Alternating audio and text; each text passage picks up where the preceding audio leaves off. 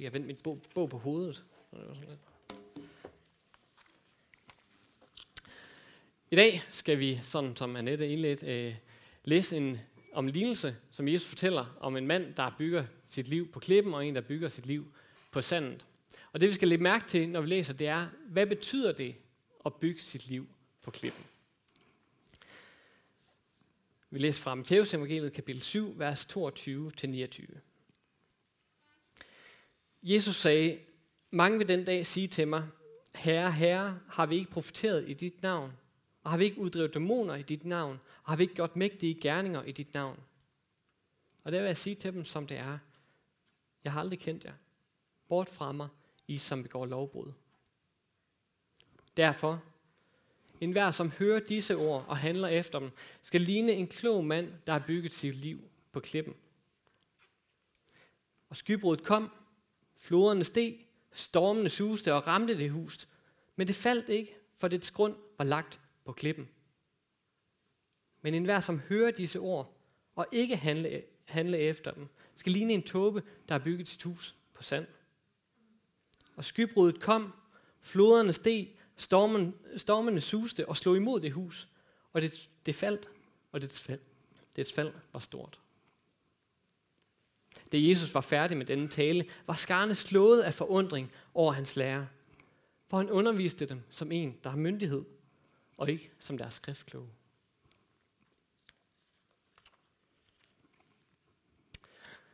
Under en prædiken, så er der altid mulighed for, at der står, opstår nogle kraftfulde øjeblikke af stillhed.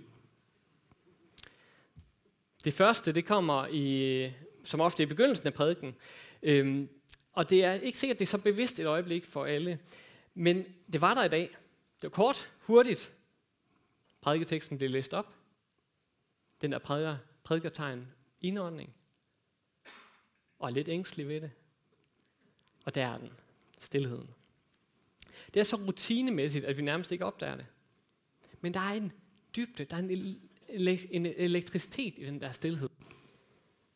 En forventning. Der er noget underfuldt. Er der et ord fra Gud til os i dag? Midt i alle de ord, som vi kan høre og fylde os med hver eneste dag, i headsettet eller i radioen, eller når vi snakker med hinanden, er der her et ord oppefra? Noget, der kan berøre os, noget, der kan helbrede os. Er der et ord fra Gud? Der er en forventning, en åbenhed i det der moment af stillhed. Den amerikanske forfatter Frederick Buechner, han skriver sådan her i, om det her særlige øjeblik af stillhed, lige før prædiken begynder. Og det skal siges, at han var en del af en lidt mere traditionel kirke. Prædikanten klatrer et skridt af gangen op på talerstolen med prædikenen i hånden. Han hiver sin sorte præstekjole op til knæene, så han ikke falder over den på trappetrinene. Han føler det, som, føler det som om, han har slugt et anker. Her står han så på talerstolen og der har aldrig været mere på spil. Om to minutter har han måske mistet sin tilhører helt, men stillheden i kirken er øredøvende, fordi alle lytter til den. Alle lytter, selv prædikanten. Og teologen Karl Barth, han taler også om det her øjebliks stillhed. Han siger sådan her, når klokkerne i kirken ringer, og menigheden samles, kommer vi ikke for at høre om kirsebærtræet, eller symfonien, eller hverdagen. Faktisk er vores fælles samling et tegn på, at kirsebærtræ, symfoni og hverdagsliv på en eller anden måde allerede er udtømt. Det, der hænger i luften, er et spørgsmål. Er det sandt, at Gud er til stede? Er det sandt, at der er et ord fra Herren i dag? Nu sker det nogle gange, at det her øjebliks stillhed bliver fuldstændig ødelagt af prædikanten bare to sætninger inde i prædiken. Jeg hørte den anden dag om uh, Terry Waite. Han blev udpeget af ærkebiskoppen i Canterbury til at blive sendt til Beirut for at være mellemmand i sådan en gisselsituation. Han skulle prøve at forhandle nogle gisler hjem. Men det gik rigtig dårligt, og han blev selv taget til fange og endte med at være i fængsel og isolation i fire år. Så der sidder han i en celle og afskåret fra kirke, familie, civilisation, land, fuldstændig isoleret og alene. Og i løbet af hans fængselsophold, så oparbejder han alligevel en tillid til hans fangevogtere. Og det gør, at han får, øh, får dem til at smule en transistorradio ind til ham. Så nu kan han endelig få kontakt med omverdenen. Radioens batteri er meget lille, så det gør, at han vil vente til øh, en helt særlig dag med tænden her, så han venter til om søndagen. Og han stiller den om på BBC for at høre gudstjenesten der. Og han er sulten. Han har ikke hørt, hørt et ord fra Gud i fire år. Og forestiller så, hvordan han har det, når han hører prædikanten sige, mit tema for denne morgen er åndelige lektioner fra Peter Plys. Det kan blive afbrudt, det der stillhedsøjeblik. Men der er endnu et øjeblik stillhed i forkyndelsen. Hvis den første kommer i begyndelsen af prædiken, så kommer den anden i løbet af, af prædiken, og måske til sidst. Hvis det første øjeblik stil, øh, stillhed er det underfulde, det der, er der et ord fra Herren, så er det andet øjeblik stillhed, når Helligånden tager prædikantens skrøbelige menneskeord og gør dem til Guds ord. Når et ord adskiller liv fra død, når det trænger ind, når visdommen adskilles fra dumme ord, når velsignelse bliver adskilt fra forbandelse, når godt bliver skilt fra skidt, når vi bliver berørt, når vi bliver forvandlet. Når det sker, så kan man ofte ikke fortsætte med at høre prædiken, eller man kan ikke rigtig synge med på sangen bagefter, fordi man er blevet berørt. Der er et ord, der er blevet levende. Der er et ord, der er blevet til liv i mit liv. Når vi læser teksten fra Matteus evangeliet i dag, så er det den stillhed, den anden stillhed der, som evangelisten gerne vil male op for os. Han har, der er en forbløffelse i folkemængden over Jesu bjergprædiken. En måben, en berøring. Matthæus skriver, da Jesus var færdig med denne tale, var skarne slået af forundring over hans lære. De var målløse. Det stak dem i hjertet. Og Matthæus fortæller, at det her det er ikke den eneste gang, det skete, når Jesus forkyndte. Det skete i afslutningen af hans virke, da han øh, forkyndte i Jerusalem, og folk var lamslået over hans ord. Og det skete i midten øh, af hans virke, da han øh, stod op i, øh, i synagogen i Nazareth, i hans hjemby, og folk var lamslået over hans visdom. Og det skete her i begyndelsen af bjerg, øh, begyndelsen, da han fortæller om bjergprædiken, og folk bliver forbløffet og målløse over, hvad det er, han siger. Og Matthæus fortæller, at grunden til, at, han præd, at øh, folk bliver målløse på den måde, det er, at han har en anden autoritet end alle de andre, som han går, som, øh, som folk går og hører på. Han prædiker på en anden måde. Han prædikede ikke som en skriftklog. Og når Guds autoritet, når det høres af et menneske og rammer hjertet, så sker der en krise. Hvor det første øjeblik stillhed er en forundring, er der et ord fra Herren. Så er det andet øjebliks stillhed, når Gud taler. Når der bliver vendt op og ned på verden. Når der bliver vendt op og ned på mit liv. Og det er da en krise.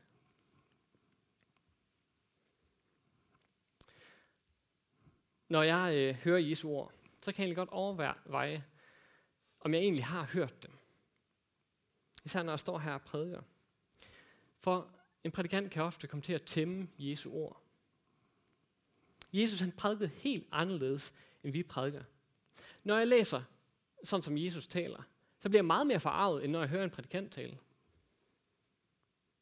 Jesus han prædikede ikke som en skriftklog. Han prædikede ikke som lutheraner. Han prædikede ikke som liberale eller biskopperne. Han prædikede med autoritet. En, der havde myndighed. Når vi hører det, så skaber det en krise. Hvad gør vi nu?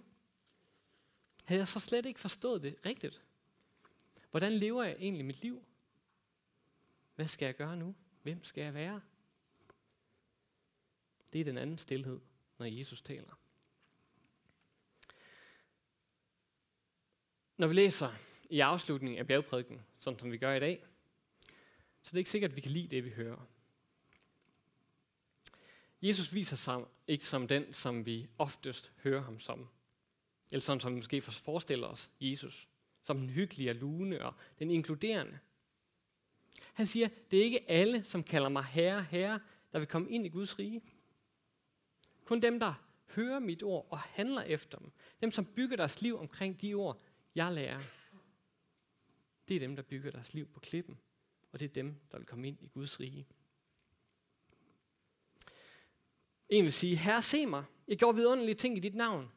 Jeg har altid sagt det til mennesker, som du vil have, at jeg skulle sige til dem. Jeg har altid gjort det, øh, som jeg har hørt, du sagde, at jeg skulle sige til dem. Gør, øh, gør ved dem, over for dem. Jeg har gjort, som du sagde, jeg skulle gøre. Se mig. Men Jesus, han siger, jeg genkender dig ikke. Jeg genkender kun dem, der har bygget deres liv omkring de ord, som jeg har talt. På den solide klippegrund. For hvis du bygger dit liv på sandet, så vil skybruddet komme, og vinden vil blæse, og blæse, og blæse huset helt væk. Det her er et domsord. Det er Jesus, der advarer om at bygge vores liv på noget, der ikke kan bære. For hvis vi ikke bygger vores liv på ham, så kan han ikke bære os. Og det skræmmende er, at vi kan slet ikke se, hvem det er, der har bygget deres hus på klippen. Jesus siger jo, at det er nogen, der har profiteret i hans navn. Nogen, der har gjort mægtige gerninger. Nogen, der har uddrevet dæmoner i Jesu navn. Altså, jeg vil da være nærmest 100% sikker på, at det her menneske, som der har uddrevet dæmoner, eller gør så kraftfulde gerninger, at de, de i hvert fald har et tæt forhold til Jesus. Hvordan skulle de ellers kunne gøre det? Men Jesus siger, jeg har aldrig kendt jer. Bort fra mig. Han genkender dem ikke. Det, de gør store ting, fantastiske ting, det er åbenbart ikke, fordi de kender ham. Det er ikke, fordi de hører hans ord og handler efter dem. Måske gør de det for deres egen skyld. Måske gør de det for at vise andre, hvor gode kristne de tror, de er. Vi ved faktisk ikke præcis, hvad der er hovedgrunden til, at Jesus han siger til dem, at, øh, at han ikke genkender dem. Der er et hint. Jesus han kalder dem lovbrydere. Og det betyder bare, at uanset hvad de giver indtryk af, så er det i hvert fald ikke sådan, det er i deres hjerter. Jesus han gennemskuer det sande billede. Men han genkender dem ikke. Genkender dem ikke nogen, som følger ham og lever hans vej. De bygger deres liv på sandet. Jeg øh, er i gang med en bog, øh, som øh, fortæller om Grundtvig. Og jeg hørte øh, om, øh, eller jeg læste om en af hans omvendelser til klippen.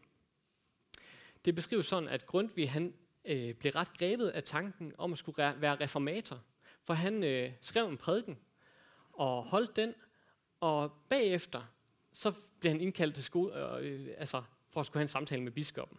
Og der er også nogle andre, der, der, øh, der ville snakke med ham om det, fordi det var altså en, hvor han var lidt for kritisk over for øh, kirkeforhold i Danmark.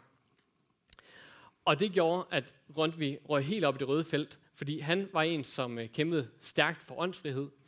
Og øh, han sagde, derfor skulle han være en reformator. Jeg ved ikke, om han sagde, men det ville han i hvert fald være. Åndsfriheden, det var en stor og hellig sag for Grundtvig. Grundtvig ville stå i spidsen for den med pen og papir. Men en aften, da han overvejer, hvordan i verden skal det her, den her reform, store reformation så se ud, hvad i det skal jeg skrive, så øh, det er han sønderknust over to spørgsmål. Og det er, er jeg overhovedet kristen? Har jeg selv min sønderens forladelse? Og han beskriver sådan, at de her samvittighedsspørgsmål, det faldt ham som stene, ja, som klipper på hjertet. Grundtvig blev faktisk en stor reformator. Og åndsfriheden, det er noget af det, vi virkelig kender ham for. Men det her kæmpe projekt, det kunne lige så godt have været noget, som havde handlet om ham selv, og som ikke var funderet i kernen af evangeliet. Det kunne bare have været en ydre reformation. Men han blev selv kaldt tilbage til klippen, til de vigtige spørgsmål, som er langt vigtigere om, hvordan, en, hvordan jeg bliver en god reformator, hvis man nogensinde skulle stille sig det spørgsmål. Og det langt vigtigere spørgsmål, det er, Jesus, Vil du reformere mit hjerte?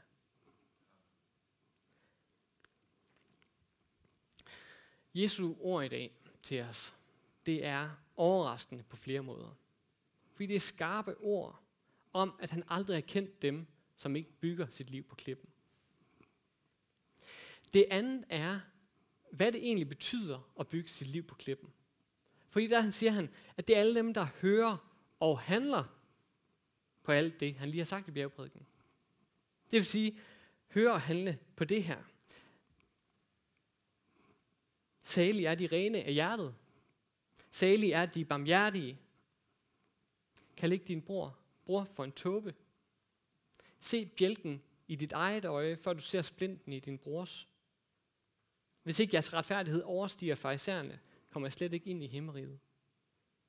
Gør mod din næste, som han vil, at, øh, som du ved, at han skal gøre for dig. Elsk din fjende. Kast ikke et lysten blik på en andens kvinde eller mand. Vend den anden kendt til. Riv øjet ud, der bringer dig til fald. Bekymr dig ikke for dagen i morgen, og være et lys i verden. Alt det, det er at bygge sit liv på klippen, siger Jesus. En hver, som hører disse ord og handler på dem, ligner en klog mand. Der er noget her. Der er en vinkel, eller måske en blind vinkel, på det at bygge sit liv på Jesus, som man i en Luthers tradition nok er gået hen og blevet lidt overfølsom overfor. Kærlighedens gerninger, sådan som Søren Kierkegaard vil, ville øh, vil kalde dem. Livet i Kristus, som leves, leves med hele vores liv, med alt hvad vi er. Livet i Jesus, som handler om alt hvad vi gør. Et liv i efterfølgelse. Et liv med krop, handling, med aktivitet. Nåden står ikke i modsætning til gerninger. Det var som, øh, som et jordskred for mig, da jeg hørte min lektor på menighedsfakultetet, Morten Hørning, sige, at øh, gode gerninger i evangelierne, det er altid noget positivt. Gode gerninger er altid noget positivt. Lovgerninger, derimod, det er så øh, noget andet. Og det er noget, man, hvor man lægger krav til noget, når man lægger noget oven i noget, i tillæg, i, i tillæg til, at Gud har givet alt, en alt. Lovgerninger, det er kærlighed med betingelser. Det er, at du er Guds barn, hvis du lader dig omskære, sådan som de sagde i Galatermenigheden. Eller du er Guds barn, hvis du giver tid eller holder hviledagen, eller hvis du behandler andre, andre ordentligt. Så er det Guds barn. Altså gerningen som en forudsætning. Men gode gerninger, kærlighedens gerninger, er altid positivt. For det er forkyndelsen af, du er Guds barn, og derfor skal du elske. Og selv Martin Luther, som stod fast på nåden alene, det var en af hans slagord, han har faktisk plads til masser af gode gerninger, af kærlighedens gerninger, af det levede liv i Kristus.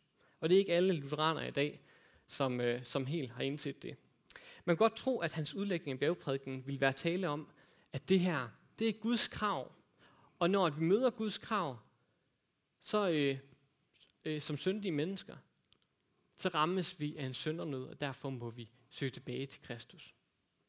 Det kunne godt have været noget, som Luther har sagt. Og øh, det er faktisk heller ikke helt forkert, at Guds krav virker sådan på os, at når vi så fejler i, i den lov eller den kærlighed, som vi må gøre over for andre, så må vi søge tilbage på, til korset, til kernen.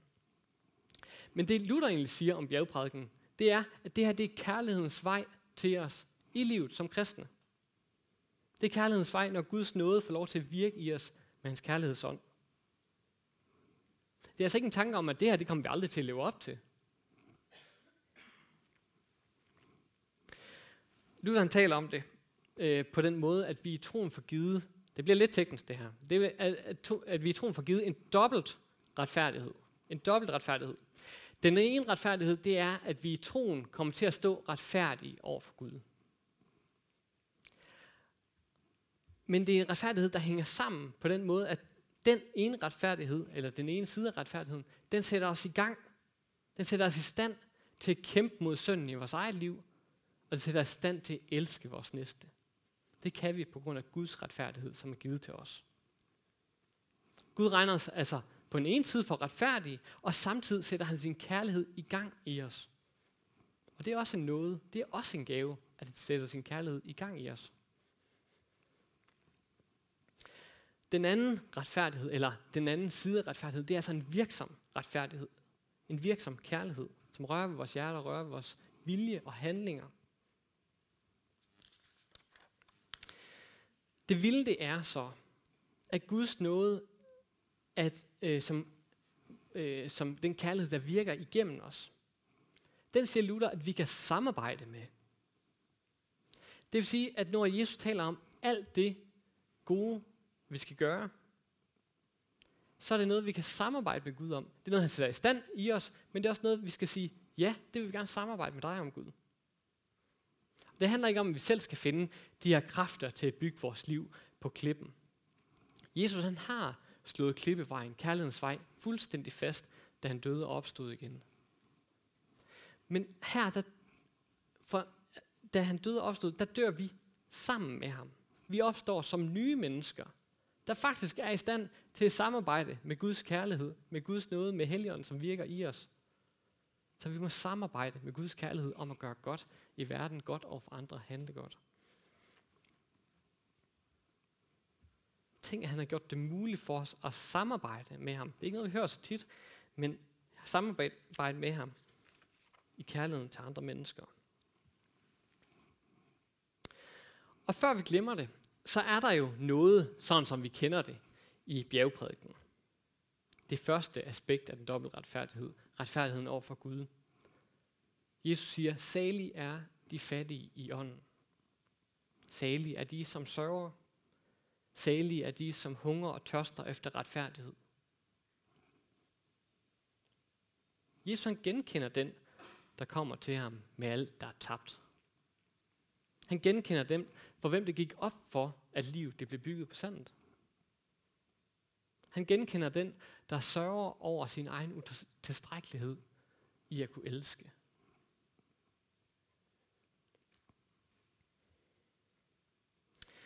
Men vi må ikke skille de to fra hinanden, de to retfærdigheder. Du kalder dem dobbelt retfærdighed. Det er to aspekter af den samme retfærdighed. Det er lidt som, så jeg hørte om øh, det som et billede af et cykelhjul, hvor der er et nav og ære ud og en fælg. Grundtvig, han var ikke blevet en øh, god reformator, hvis ikke han havde øh, navet på plads. Hvis han ikke, ikke havde stillet de her spørgsmål. Er jeg virkelig kristen? Har jeg fået syndernes forladelse? Det er de centrale spørgsmål. Det er de kernede spørgsmål. Men han var jo slet ikke blevet en reformator, hvis han ikke havde ved Guds kærlighed og kraft i ham øh, skrevet med pen og papir, så frem til den her reformation. Det havde ikke fået aftryk i verden. Det er som et nav med ære ud og en fæld. Retfærdigheden som retfærdigheden over for Gud som navet. Og fælgen som den retfærdighed, hvor han sætter os i stand til at samarbejde med ham om kærligheden i verden. Kærligheden over for hinanden.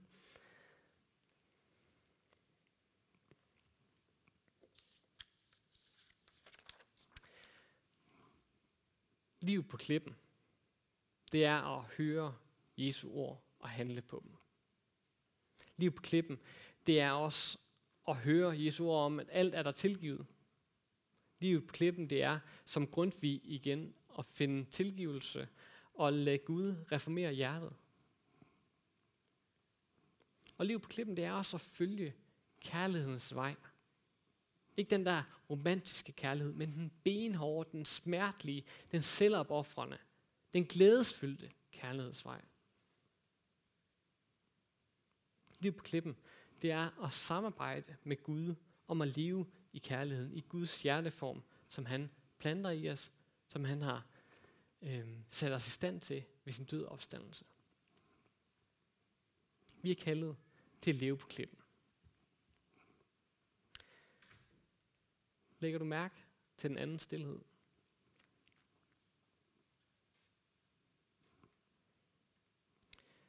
Skal vi rejse os og bede sammen?